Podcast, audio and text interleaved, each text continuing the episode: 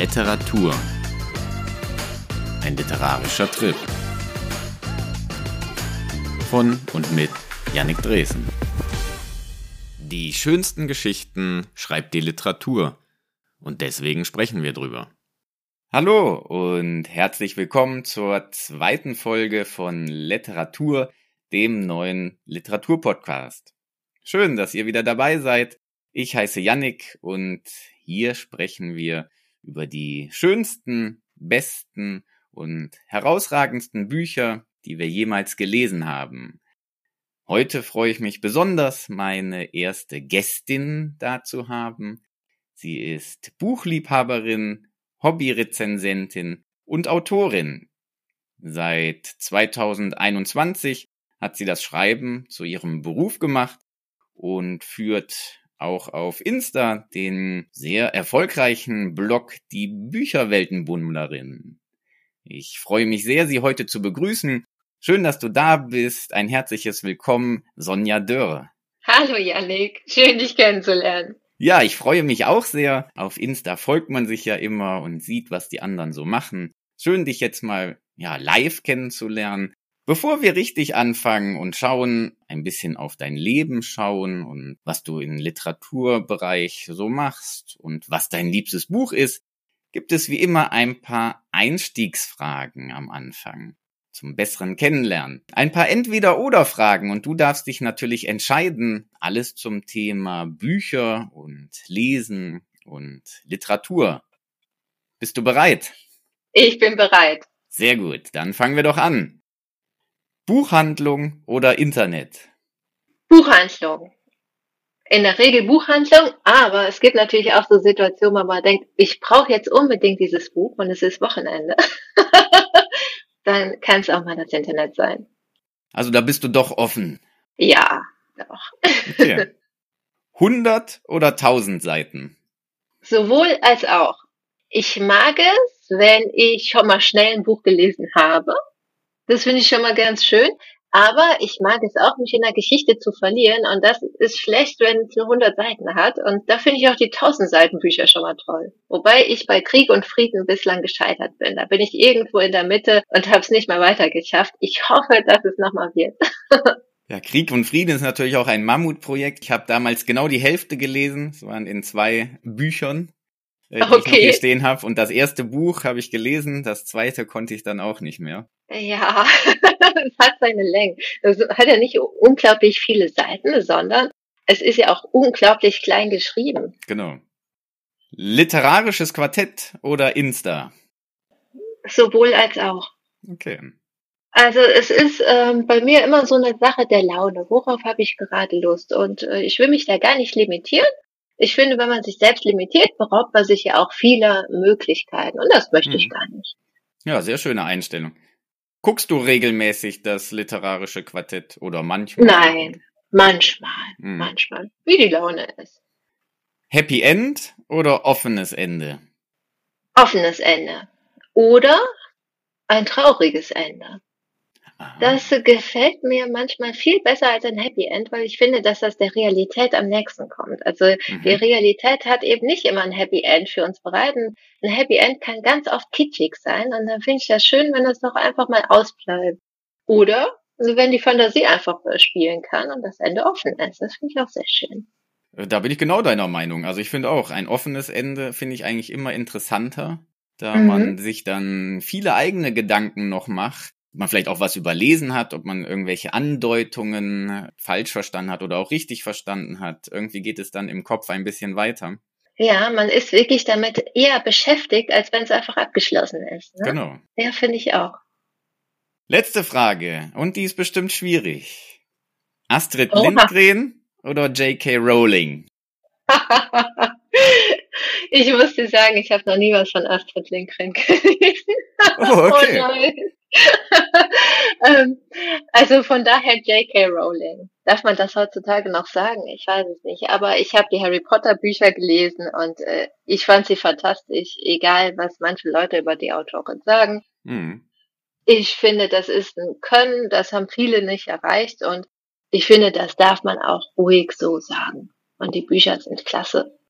Das ist ja schon ein wunderbarer Übergang eigentlich, ein schönes Thema, was auch in deinem liebsten Buch, über das wir später sprechen, ähm, ja vorkommt. Ein Mensch, der Großartiges geleistet hat, aber vielleicht doch irgendwie gefallen ist. Also in dem Buch auf jeden Fall. Mhm. Aber wir kommen erstmal zu dir, Sonja. Mhm. Du bist ungefähr so alt wie ich. Du bist ein Jahr jünger als ich sogar. Also wie wir letzte Folge gehört haben, musst du dann 24 sein. ja, genau. 24, genau. Lassen wir das so stehen. Genau, finde ich auch, finde ich auch. Du hast Lehramt studiert mhm. und warst an verschiedenen Schulen und auch Kindergärten tätig. Genau, richtig. Du führst deinen Blog seit 2021 auf mhm. Insta, die Bücherweltenbummlerin, wo du auch sehr, sehr viele Bücher rezensierst. Aber nicht nur, du veröffentlichst auch Kurzgeschichten mhm. und äh, führst auch Interviews. Und jetzt seit kurzem bist du bei den Book Nerds, einem Online-Magazin, ja, genau. mhm. wo du auch Bücher und sogar auch Filme rezensierst. Ja, einen habe ich bislang rezensiert, genau. 2021 hast du dann das Schreiben zu deinem Beruf gemacht. Du mhm.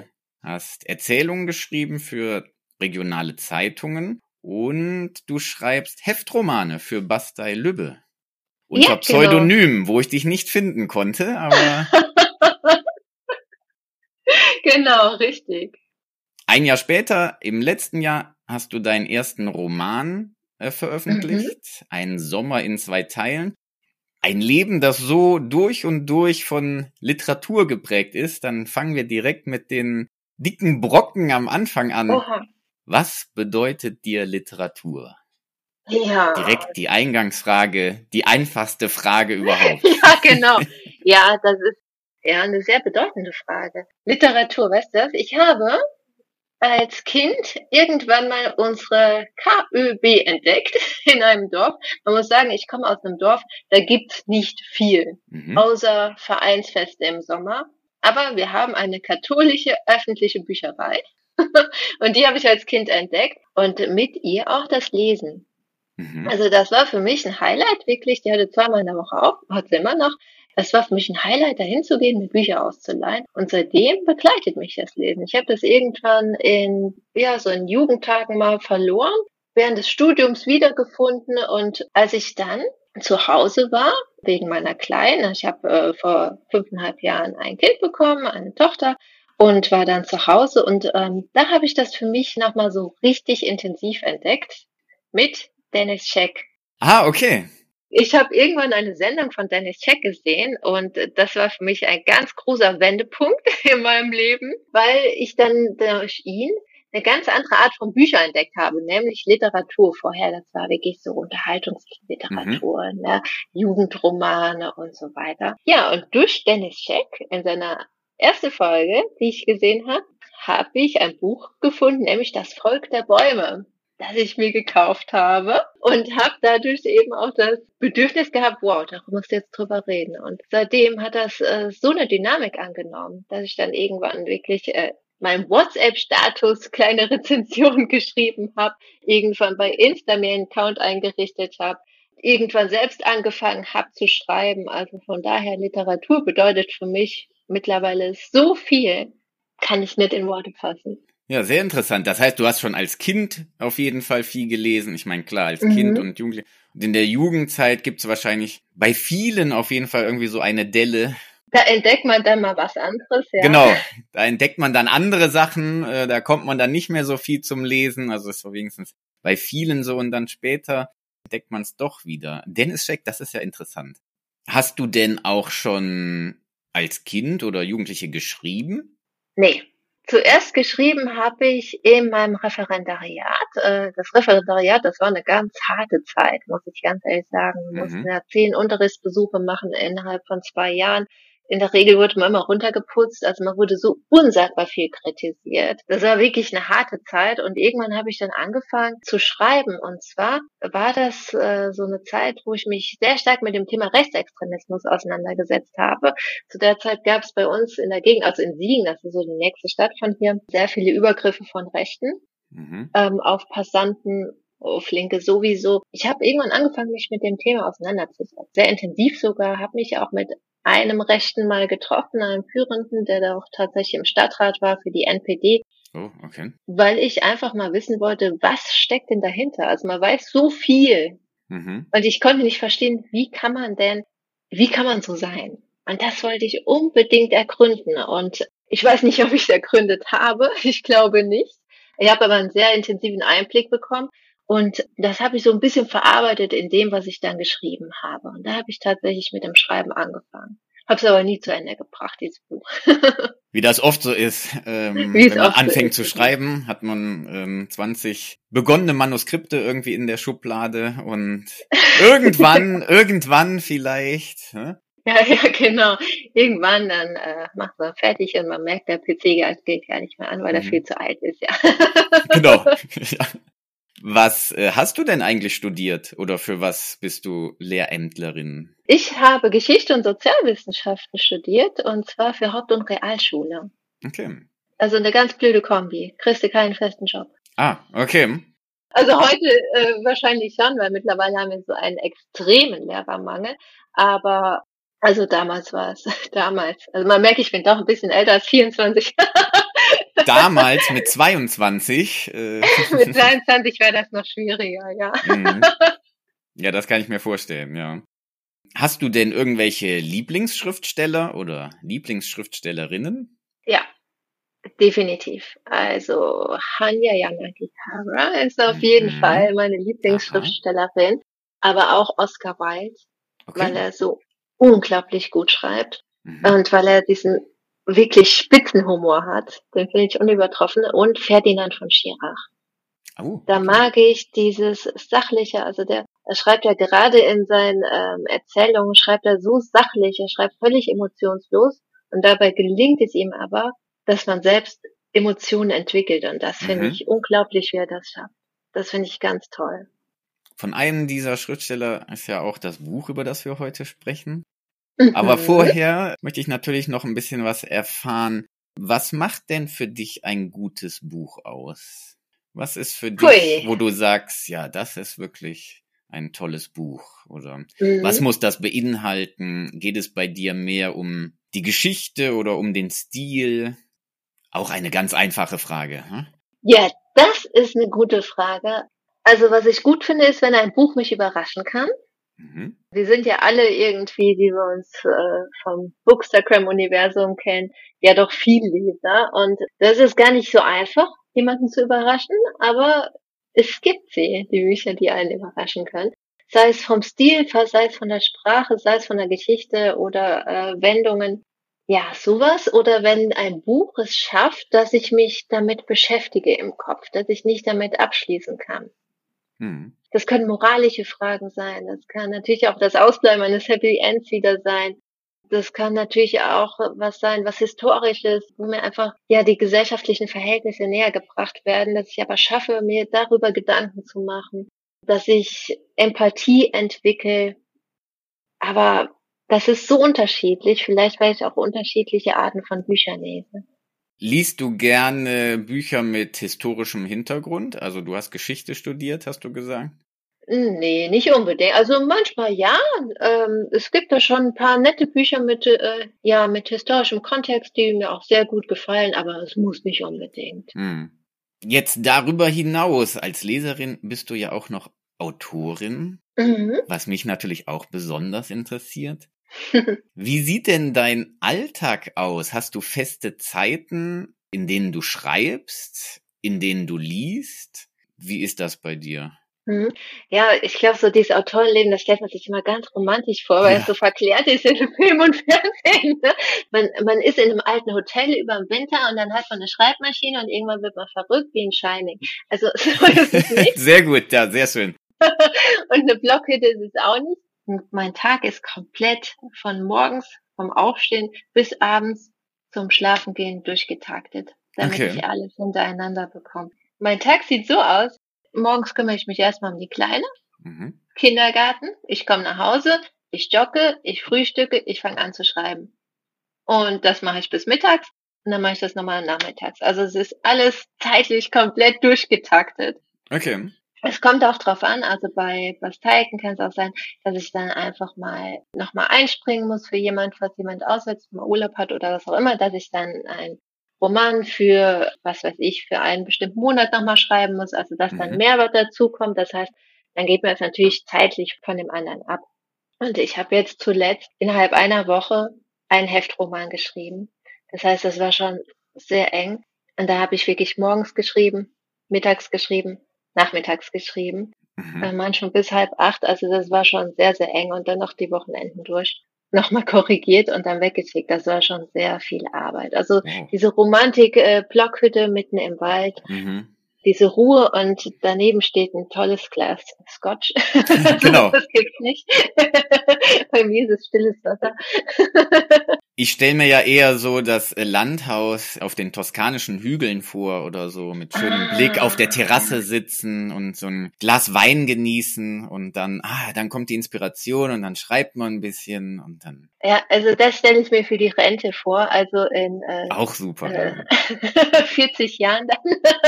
genau, natürlich, ja, ja, richtig. Mit 24 hast du ja noch viel vor dir. Ja, stelle ich mir schön vor, die Realität sieht anders aus. Ne? Man muss halt Natürlich. halt wirklich ähm, gucken, dass man Familie und Arbeit mhm. irgendwie unter einen Hut bekommt. Und wir sind halt nicht im Angestelltenverhältnis. Ne? Wenn wir Urlaub machen wollen, dann müssen wir halt zusehen, dass wir die Arbeit vorher oder nachher irgendwie geschafft Natürlich. bekommen. Genau. Klar.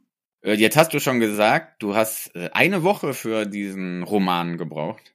Das ist ja auch mhm. verdammt schnell. Wie viel, wie viel Seiten sind das ungefähr? Im Durchschnitt schreibe ich 104 Normseiten für oh, einen Heftroman, genau. Mhm. Und diese Dinge haben dann 63 Seiten in diesem Heft.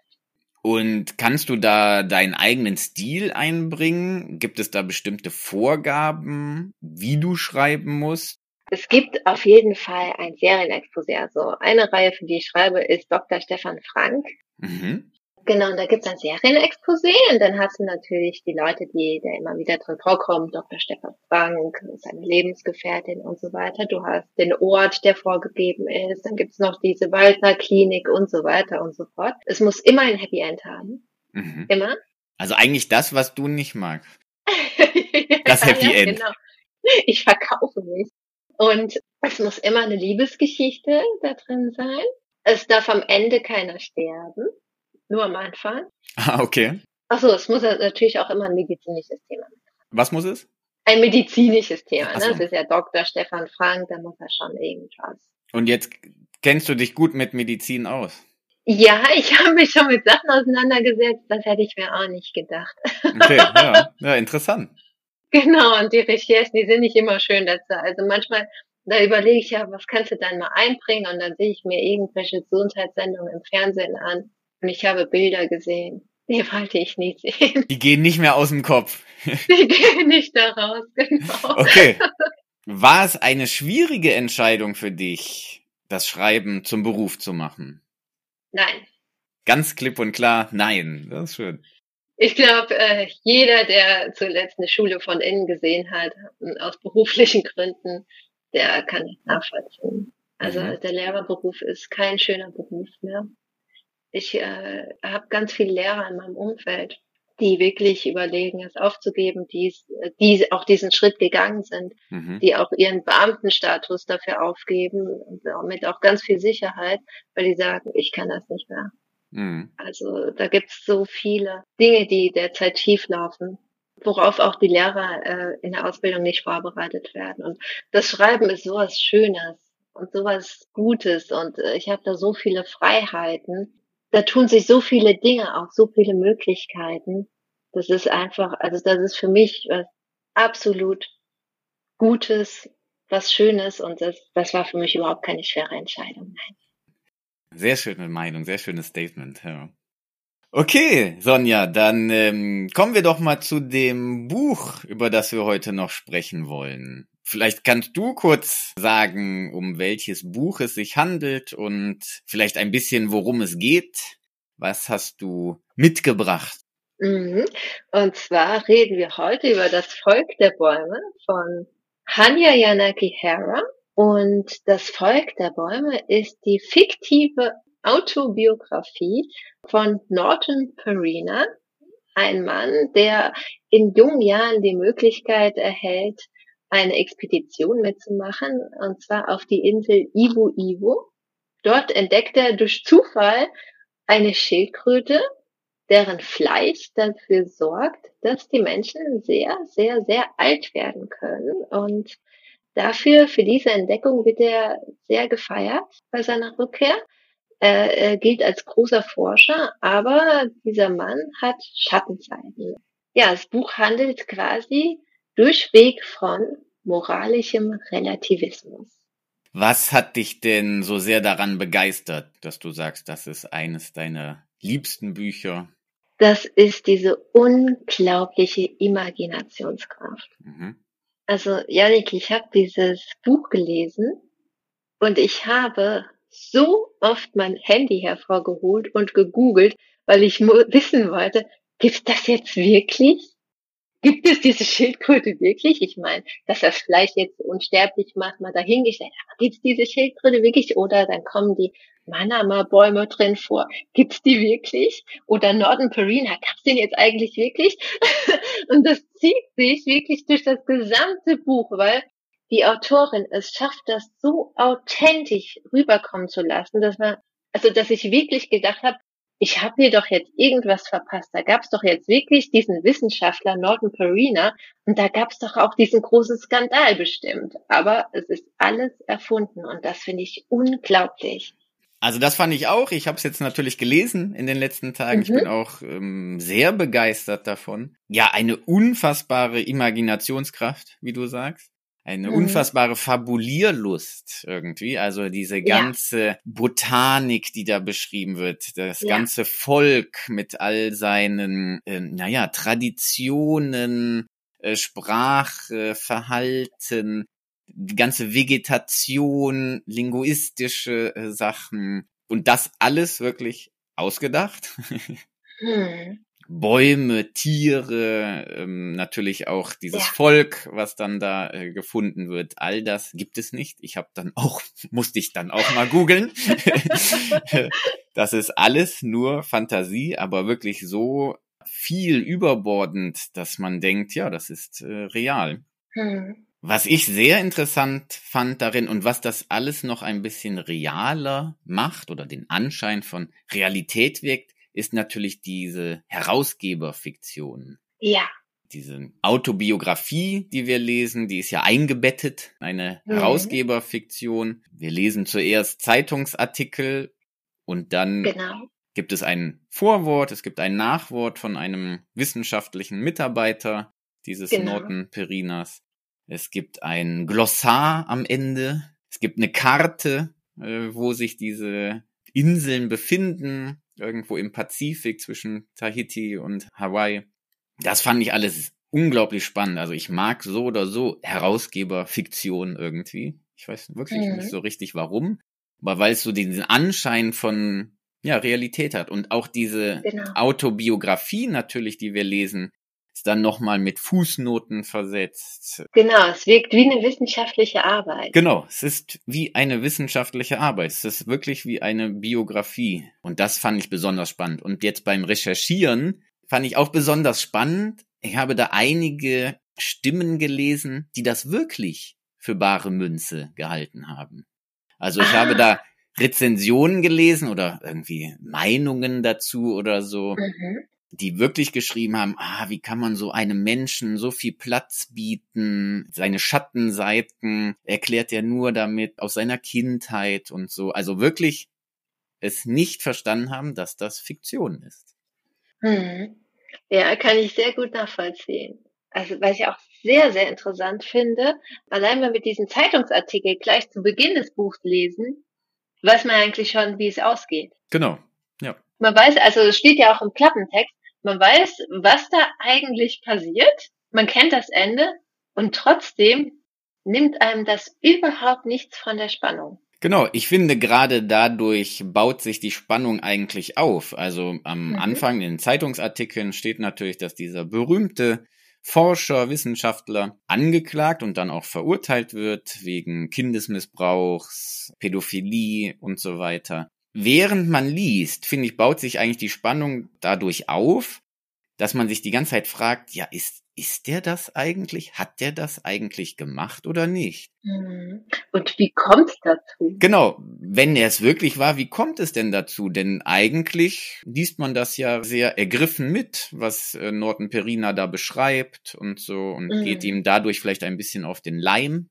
kann sich vielleicht ein bisschen mit ihm identifizieren und denkt dann, ja, und hat er dann wirklich diese Kinder missbraucht oder, oder wann oder wie? Genau. Und es kommen ja auch anfangs gar keine Kinder vor. Die spielen ja überhaupt keine Rolle. Mhm. Also da, da existieren ja anfangs überhaupt keine Kinder und gewinnt ja eher den Eindruck, dass er in diesen Expeditionsleiter Tennant verliebt ist. Mhm. Heimlich verliebt, äh, auch ein bisschen frustriert Tennant ja äh, mit jemand anders, mit Esme, liiert ist. Und äh, da ist ja Frust. Und äh, erst im Verlauf dieser Expedition geschehen ja Dinge, wo man so zumindest schon mal die, die Ahnung bekommt, was da eventuell passieren könnte, wobei er aber doch eher Beobachter ist. Also die genau. Kinder äh, der Iwu Iwuana verhalten sich ähm, aus unserer Sicht würde ich doch mal sagen, merkwürdig. Ne? Mhm. Ne? Das ist natürlich ein sexualisiertes Verhalten, was sie da an den Tag legen. Nachher wird er eben auch Zeuge dieses bestimmten Rituals. Mhm. Aber ich von mir muss jetzt sagen, ich habe nicht mit diesem Ende gerechnet. Mhm. Ja, ich auch da nicht. auf uns zukommt. Also ich finde das Buch auch eigentlich, also wirklich überragend, herausragend, mhm. finde ich diesen Roman bis auf wirklich den letzten Schluss, also der Nachtrag, der dann noch kommt, mhm. da frage ich mich, ob es den eigentlich gebraucht hätte. Weil dann ist natürlich diese Eindeutigkeit, die das ganze Buch über aufgebaut wird, ja, hat er es jetzt gemacht, hat er es nicht gemacht? Mhm. Ähm, und es gibt ja, es gibt ja genug Andeutungen auf jeden Fall mhm. auch dazu. Mhm. Und es gibt ja ganz am Anfang auch die Verurteilung also man könnte sich ja schon einiges denken. Im Nachtrag, diese letzten Seiten, ist ja dann ganz offensichtlich, was er gemacht hat, wie er es mhm. gemacht hat und so. Und da habe ich mich gefragt, ob das eigentlich wirklich noch nötig gewesen wäre. Ob man das nicht hätte eigentlich noch auslassen können und dann seiner eigenen Imagination, die Andeutung, die es da gibt, ja, dem Leser überlassen hätte. Ja, was ich äh, tatsächlich auch ein bisschen überflüssig finde, ist, ja, wie, wie sein wissenschaftlicher Mitarbeiter das abtut. Mhm. Ja, natürlich. Also er sagt, ja, gut, ja, komm, er hat das getan, aber also das sind aber jetzt aber auch undankbare Kinder. Ja, genau. Muss auch mal bedenken, er hat die ja auch adoptiert, ne? Da kann er die auch ruhig mal missbrauchen. Das denke ich, nee, mhm. das hätte es nicht gebraucht, weil so eine Haltung verurteilt man sofort. Natürlich, genau. Also dieser Herausgeber, dieser wissenschaftliche Mitarbeiter, der die Biografie von diesem Norton Perina herausbringt, der hat diese Autobiografie regidiert und setzt auch immer mhm. wieder Fußnoten. Und ja, der, das ist schon ein interessanter Charakter, denn er versucht die ganze Zeit, diesen Norton Perina zu verteidigen. Genau, und am Ende erfahren wir ja auch warum. Richtig, genau. Am Ende erfahren wir dann warum. Das Sagen wir dann jetzt noch nicht. Ein bisschen Spannung muss ja noch sein. Genau, eine sehr interessante Figur. Wie würdest du denn Norton Perina beschreiben, diesen Wissenschaftler? Oh, als einen großen Unsympathen. also ich habe nicht das Gefühl, dass das einer ist, mit dem man gut klarkommt. Alles geschieht ihm ja durch Zufall. Hm. Habe ich so das Gefühl am Anfang. Seine ganze Karriere eigentlich, bis zum Fund der Schildkröte, also diese äh, Expedition war ja für ihn gar nicht so geplant. Es hat sich eine Gelegenheit geboten, er kommt gleich mit. Und irgendwie am Anfang erscheint er mir ein wenig ziellos. Ja, total. Er ist keiner, der intensive Bindungen zu jemandem aufbaut mhm. oder im Austausch mit jemandem steht. Also er eckt an. Er geht seine eigenen Wege. Er geht seine egoistischen Wege, denn er findet ja diese Schildkröte auf Ivo Ivo, deren Fleisch eben das Leben verlängert. Er sieht eine Chance darin. Und da ist jetzt zum ersten Mal, wo ich erkennen konnte, okay, jetzt hat er ein Ziel, jetzt handelt er auch mal aktiv. Ähm, aber das, was er tut, hat enorme Konsequenzen. Und nimmt er diese Schildkröte mit oder das Fleisch. Das hat insofern Konsequenzen, dass die ganze Insel komplett zerstört wird. Hm. Das Volk der Ibu Ibuana wird ebenso zerstört, äh, fällt, glaube ich, dem Alkohol anheim. Die mhm. Kinder sind verwahrlost. Da sind die, ja, man hat diese komplette Kolonisation da äh, mit den stärksten Konsequenzen, die man sich da eigentlich vorstellen kann. Also er ist insofern für die Zerstörung einer kompletten Insel samt Mensch und Tierwelt verantwortlich. Ich habe das Gefühl, dass er das auch bereut mhm. Und deshalb die Kinder adoptiert. Es sind ja über 40 Kinder, die er nach und nach adoptiert, die da in seinem Haus leben, also dass sie ein, ein und ausgehen. Und er hat natürlich diese extrem dunkle Seite. Mhm. Nämlich, äh, dass er Kinder missbraucht. Was er sich woanders quasi abgeschaut hat. Äh, für mich ist er ein komplett negativer Mensch. Mhm. Also ich kann dir, dir nicht sagen, ja, das und das war jetzt vielleicht sympathisch. Was ich nachempfinden konnte, das war seine, also er hat ja schon Gefühle für Tennant, diesen Expeditionsleiter, äh, die er natürlich verbirgt. Da konnte ich zum ersten Mal Empathie für ihn empfinden, weil diese Gefühle natürlich nicht erwidert wurden. Hm. Nee, ein Sympathieträger ist er auf jeden Fall nicht, das stimmt. Nee. Mhm. Für mich war er auch am Anfang sehr orientierungslos, obwohl er mhm. sich irgendwie so ein bisschen für, ja, vielleicht nicht für was Besseres gehalten hat, aber irgendwie gedacht hat, ja, er will auf jeden Fall irgendwas schaffen. Er will irgendwas mhm. machen. Er will irgendwas entdecken, was er ja dann auch entdeckt hat, natürlich. Sich so ein bisschen besser als andere gefühlt hat. Er konnte nicht verstehen, wie Leute in einem Labor nur arbeiten können, zum Beispiel. Haben die denn keinen Ehrgeiz, selbst irgendwas mhm. zu entdecken? Ähm, sympathisch oder wenigstens den Anflug von Sympathie kam eigentlich nur, wie du eben gesagt hast, als dann wirklich die ganzen, äh, die ganzen Pharmaindustrie auf die Insel kommen, als diese ganze mhm. Insel mhm. wirklich zerstört wird, das Leben dieser Einwohner komplett sich ändert, komplett zerstört mhm. wird und wie das oft natürlich so ist bei irgendwelchen indigenen Völker, die dann ja gezwungen werden, anderes Leben zu leben auf einmal und dann viele alkoholabhängig werden, dass er da auf einmal gesehen hat, ja, das ist ja wirklich schlimm, was hier alles passiert. Hm. Und er fährt ja, er fliegt ja immer wieder dann zu dieser Insel, obwohl ja diese ganze Finanzierung seiner, seiner Wissenschaft ja schon längst abgelaufen ist, fährt er immer wieder zu der Insel und adoptiert Kinder. Hm. Wenigstens habe ich da am Anfang gedacht, natürlich aus Gutmütigkeit, ne, dass er diese hm. Kinder adoptiert und so. Und da kam schon ein bisschen Sympathie auf. Hm. Hat äh, Norton Perina ein Problem mit Frauen? Man kann sich vielleicht auch die Frage stellen, hat Hanya Yanagihara ein Problem mit Frauen? Oh, auch sehr gut, sehr gut. Hast du ihre anderen Bücher gelesen? Nein, habe ich leider nicht. Nein. Das war jetzt mein erstes und ich fand es auch interessant, dass das ja auch ihr erster Roman war. Also bei uns ist er nach Ein wenig Leben erschienen. Genau. Aber eigentlich ist das ihr Debütroman. Genau, richtig. Hanya Yanagihara verweigert sich strikt, Frauen eine Hauptrolle zukommen zu lassen. Okay. Das finde ich sehr, sehr interessant. Also alle Hauptrollen, alle Protagonisten sind männlich. Mhm. Und in ihrem letzten Buch zum Paradies, das ist ja dreigeteilt. Da hast du einmal eine Geschichte in der Vergangenheit im 19. Mhm. Jahrhundert, einmal in den 1980er Jahren und dann in der Zukunft. Und in der Zukunft, da gibt es tatsächlich mal eine Frau als Protagonistin, aber sie ist, würde ich sagen, ähm, Autistin oder leidet zumindest mal am Asperger-Syndrom. Und dadurch wirkt sie so, sie wirkt so passiv, dass man sie gar nicht als Protagonistin wahrnimmt. Ja, das ist ja interessant. Ja, das ist wirklich sehr interessant, auch wie sie das durch ihre Schreibkunst wieder so schafft. Aber ich glaube, Norton Perino, um auf deine ursprüngliche Frage einzugehen, nimmt der Frauen überhaupt wahr? Ich weiß gar nicht, ob der Frauen wahrnimmt. Nur eine Konkurrentin in Esme, die ja mit genau. Tennant irgendwie zusammen ist. Mhm. Und ansonsten. Ja, es gibt gar keine Frauenfiguren eigentlich, außer ja. am Anfang erzählt er ein bisschen über seine Mutter. Genau. Die er als ein wenig dümmlich äh, darstellt, sagen wir mal. Ja. Und diese Esme, genau. die ja eine Rivalin ist, aber die ja auch beschrieben wird, sehr schrecklich, eine schreckliche Frau irgendwie. Mhm.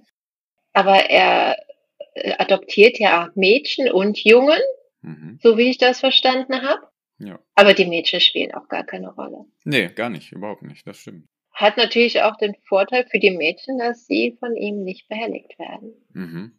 Denn er missbraucht ja tatsächlich nur die Jungen. Das stimmt, genau. Aber ansonsten spielen Frauen für ihn überhaupt gar keine Rolle. Nee, gar nicht. Also jetzt haben wir gerade schon darüber gesprochen, diese ganzen Entdeckungen, die er macht. Mhm. Mit diesen Entdeckungen provoziert er natürlich auch den Untergang dieser Welt.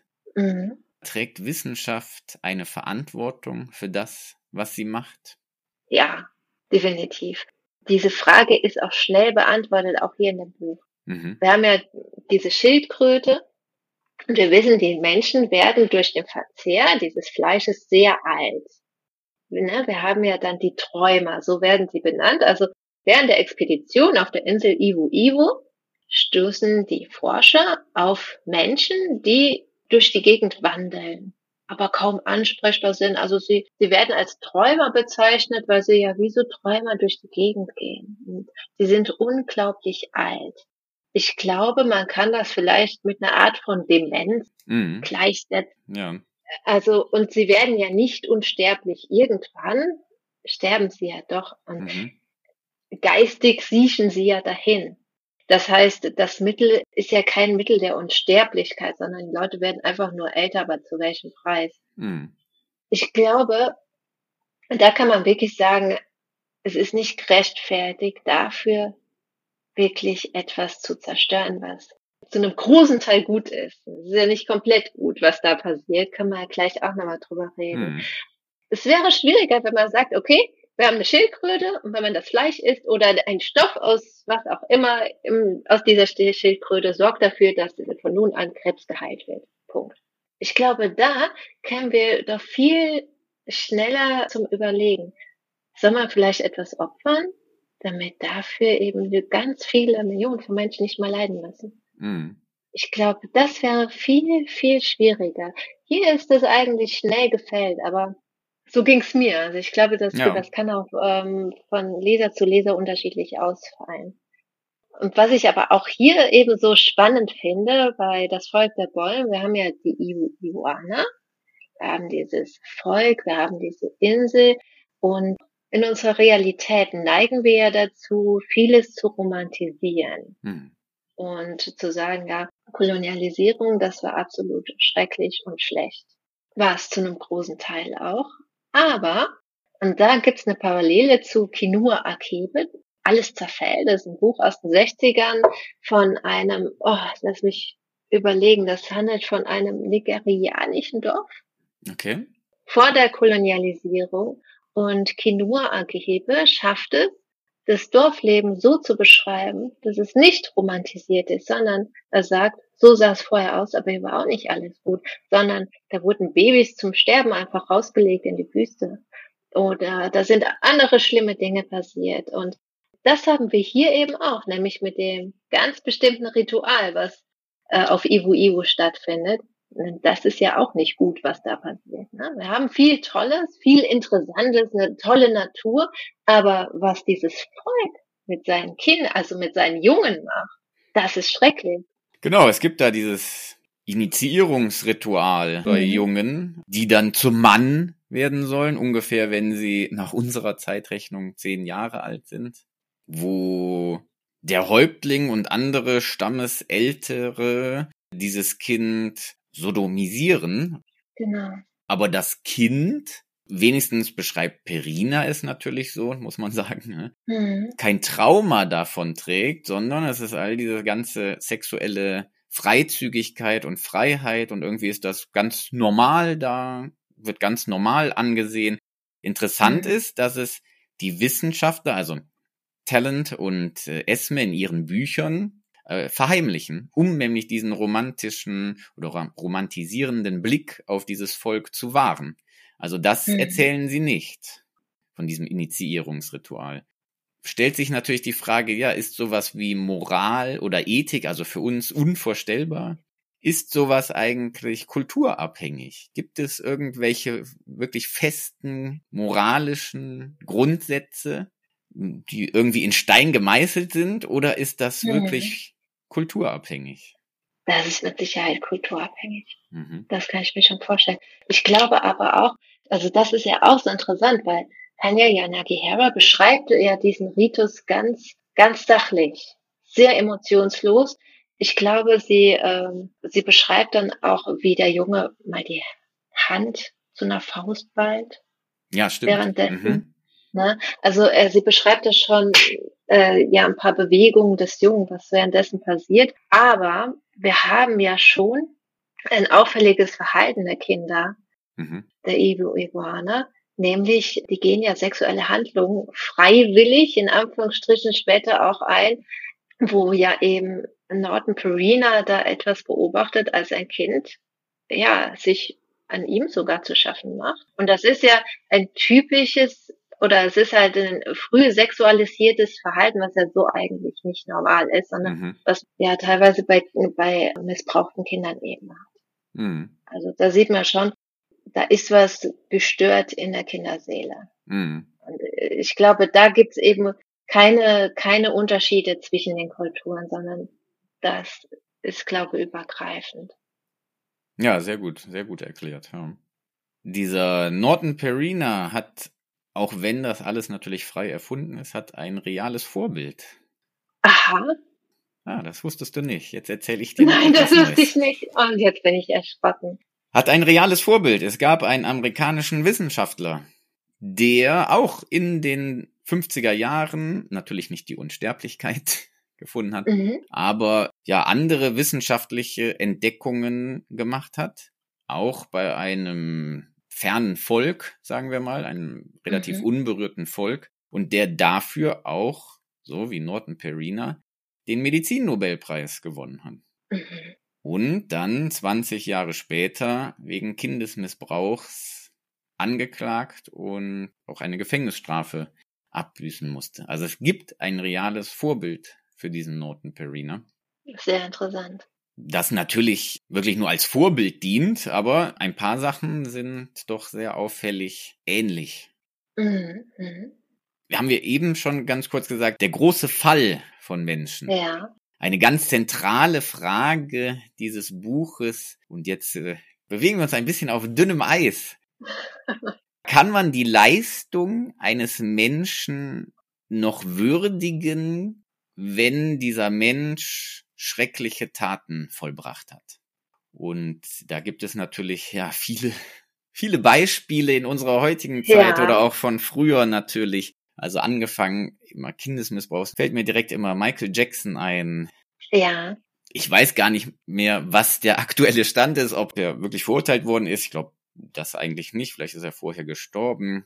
Aber Michael Jackson, natürlich die Musik, einer der größten Popstars überhaupt, aber immer mhm wenigstens die Vorwürfe, wie gesagt, ich weiß gar nicht, ob er verurteilt worden ist oder ob es wirklich, mhm. ob er überführt worden ist. Oder zum Beispiel R. Kelly. Till Lindemann, aktuell. Genau, momentan richtig, ja.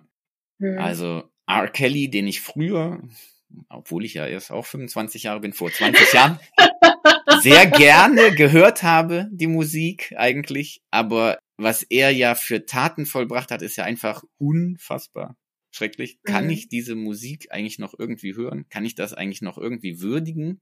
Mhm. Ja, natürlich, Rammstein jetzt, egal, ob Künstler oder Wissenschaftler, die irgendwie Großes in ihrem Fach vollbringen, aber mhm. schreckliche Menschen sind, schreckliches machen. Kann man diese Leistung dann eigentlich noch würdigen? Oder diesen Menschen für diese Leistung?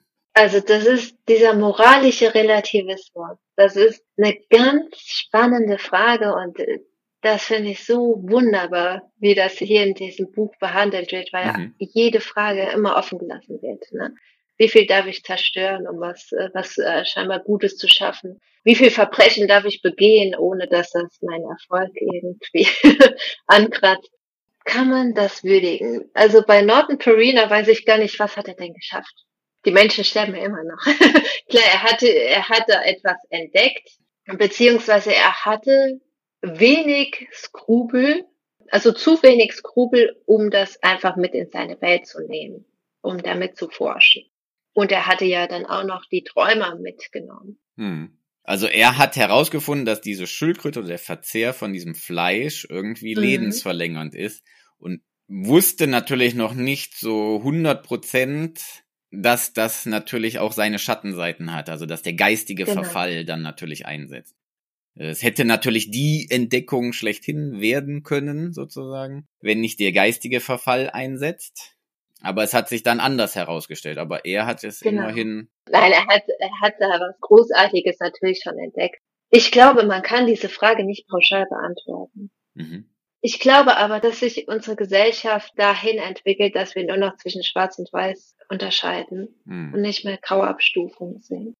Und gerade in, in Zeiten des, der sozialen Netzwerke laufen wir Gefahr, immer ganz schnell zu verurteilen. Wir hatten das ja am Anfang, J.K. Rowling. Mhm ich glaube, was sie gesagt hat, war, Frauen sind für sie Menschen, die menstruieren. Mhm. Und das wird so verurteilt, diese Aussage, dass äh, tatsächlich aufgerufen wird, ihre Bücher zu verbrennen oder mhm. bloß nichts mehr von ihr zu kaufen. Wegen einer Aussage. Das ist ihre Meinung. Ob diese Meinung gut oder schlecht ist, das kann jeder für sich selbst entscheiden. Mhm. Aber trotzdem kann ich jetzt nicht sagen, boah, also Harry Potter, nee, komm, also so was Billiges, nee.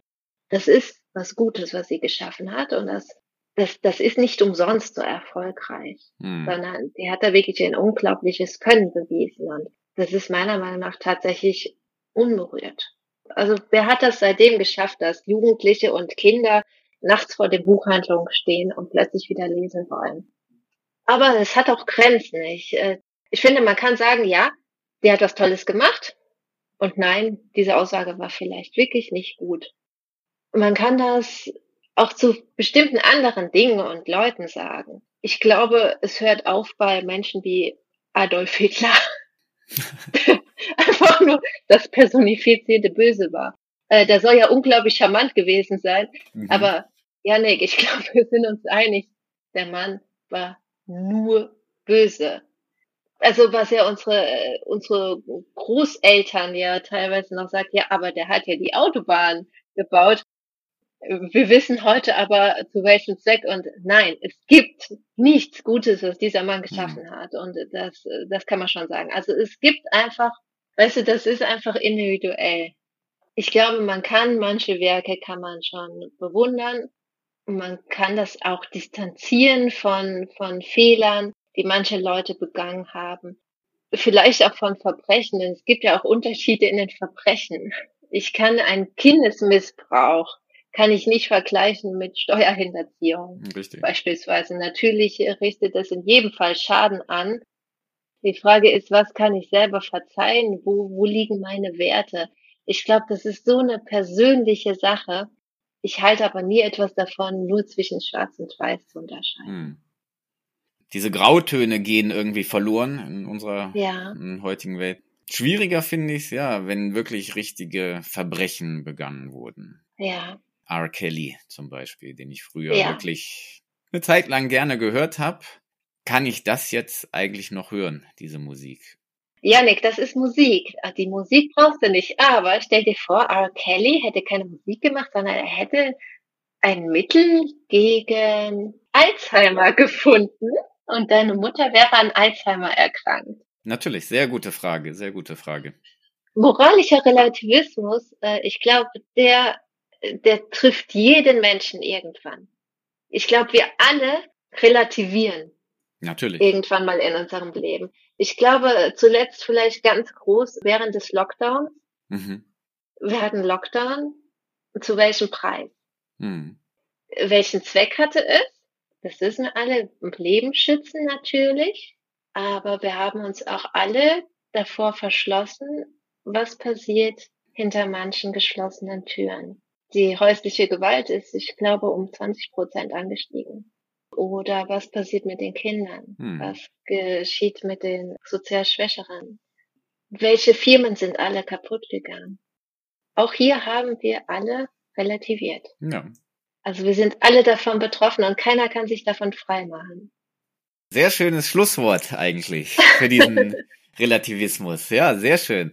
Sonja, es hat mich unfassbar gefreut. Ich habe noch so viele Fragen eigentlich, aber es ist so überbordend, dann könnte man noch Stunden weitersprechen. Es ist auf jeden Fall ein hervorragendes Buch, muss ich sagen. Mhm. Eins jetzt der Bücher dieses Jahres, die ich jetzt gelesen habe, wirklich, ich fand es wirklich hervorragend. schön. Weißt du was? Also für mich ist das ganz toll, dass ich mich mal mit jemandem über dieses Buch unterhalten konnte, weil ich habe dieses Buch gelesen und in meinem Bekanntenkreis, ja, da wird jetzt gelesen, aber jetzt doch was anderes als ich lese und nach drei Jahren kann ich mich endlich mal über dieses fantastische Buch unterhalten. Das ist total klasse. Vielen Dank dafür. Ja, bitte, aber du hast auch die anderen Romane von ihr gelesen. Und ja. du hast jetzt nicht ein wenig Leben gewählt. Das ja eigentlich das viel bekanntere ist, ähm, renommiertere. Hm. Äh, aber das findest du nicht. Stimmt. Das Volk der Bäume hebt sich ab von Ein wenig Leben. Ein Le wenig Leben ist ein fantastisches Buch. Mhm. Wirklich ein ganz tolles Buch. Aber das Volk der Bäume ist allein von seiner Form her schon so außergewöhnlich. Ja, das finde ich auch. Diese fiktive Autobiografie, die Fußnoten, die Formen einer wissenschaftlichen Arbeit, diese Imaginationskraft. Und das habe ich seitdem nicht mehr gefunden. Nee. Also ein Lebensbuch sozusagen. Ein Lebensbuch kann ich jedem nur empfehlen, ja. Schön, wie du strahlst, wie du da, also das finde ich immer sehr schön, wenn man über Bücher spricht und dann wirklich so ein Strahlen im Gesicht und in der Stimme hat. Liebe Sonja, ja, vielen, vielen lieben Dank für dieses wunderbare Gespräch. Das war wirklich sehr unterhaltsam, sehr interessant. Es hat sehr viel Spaß gemacht.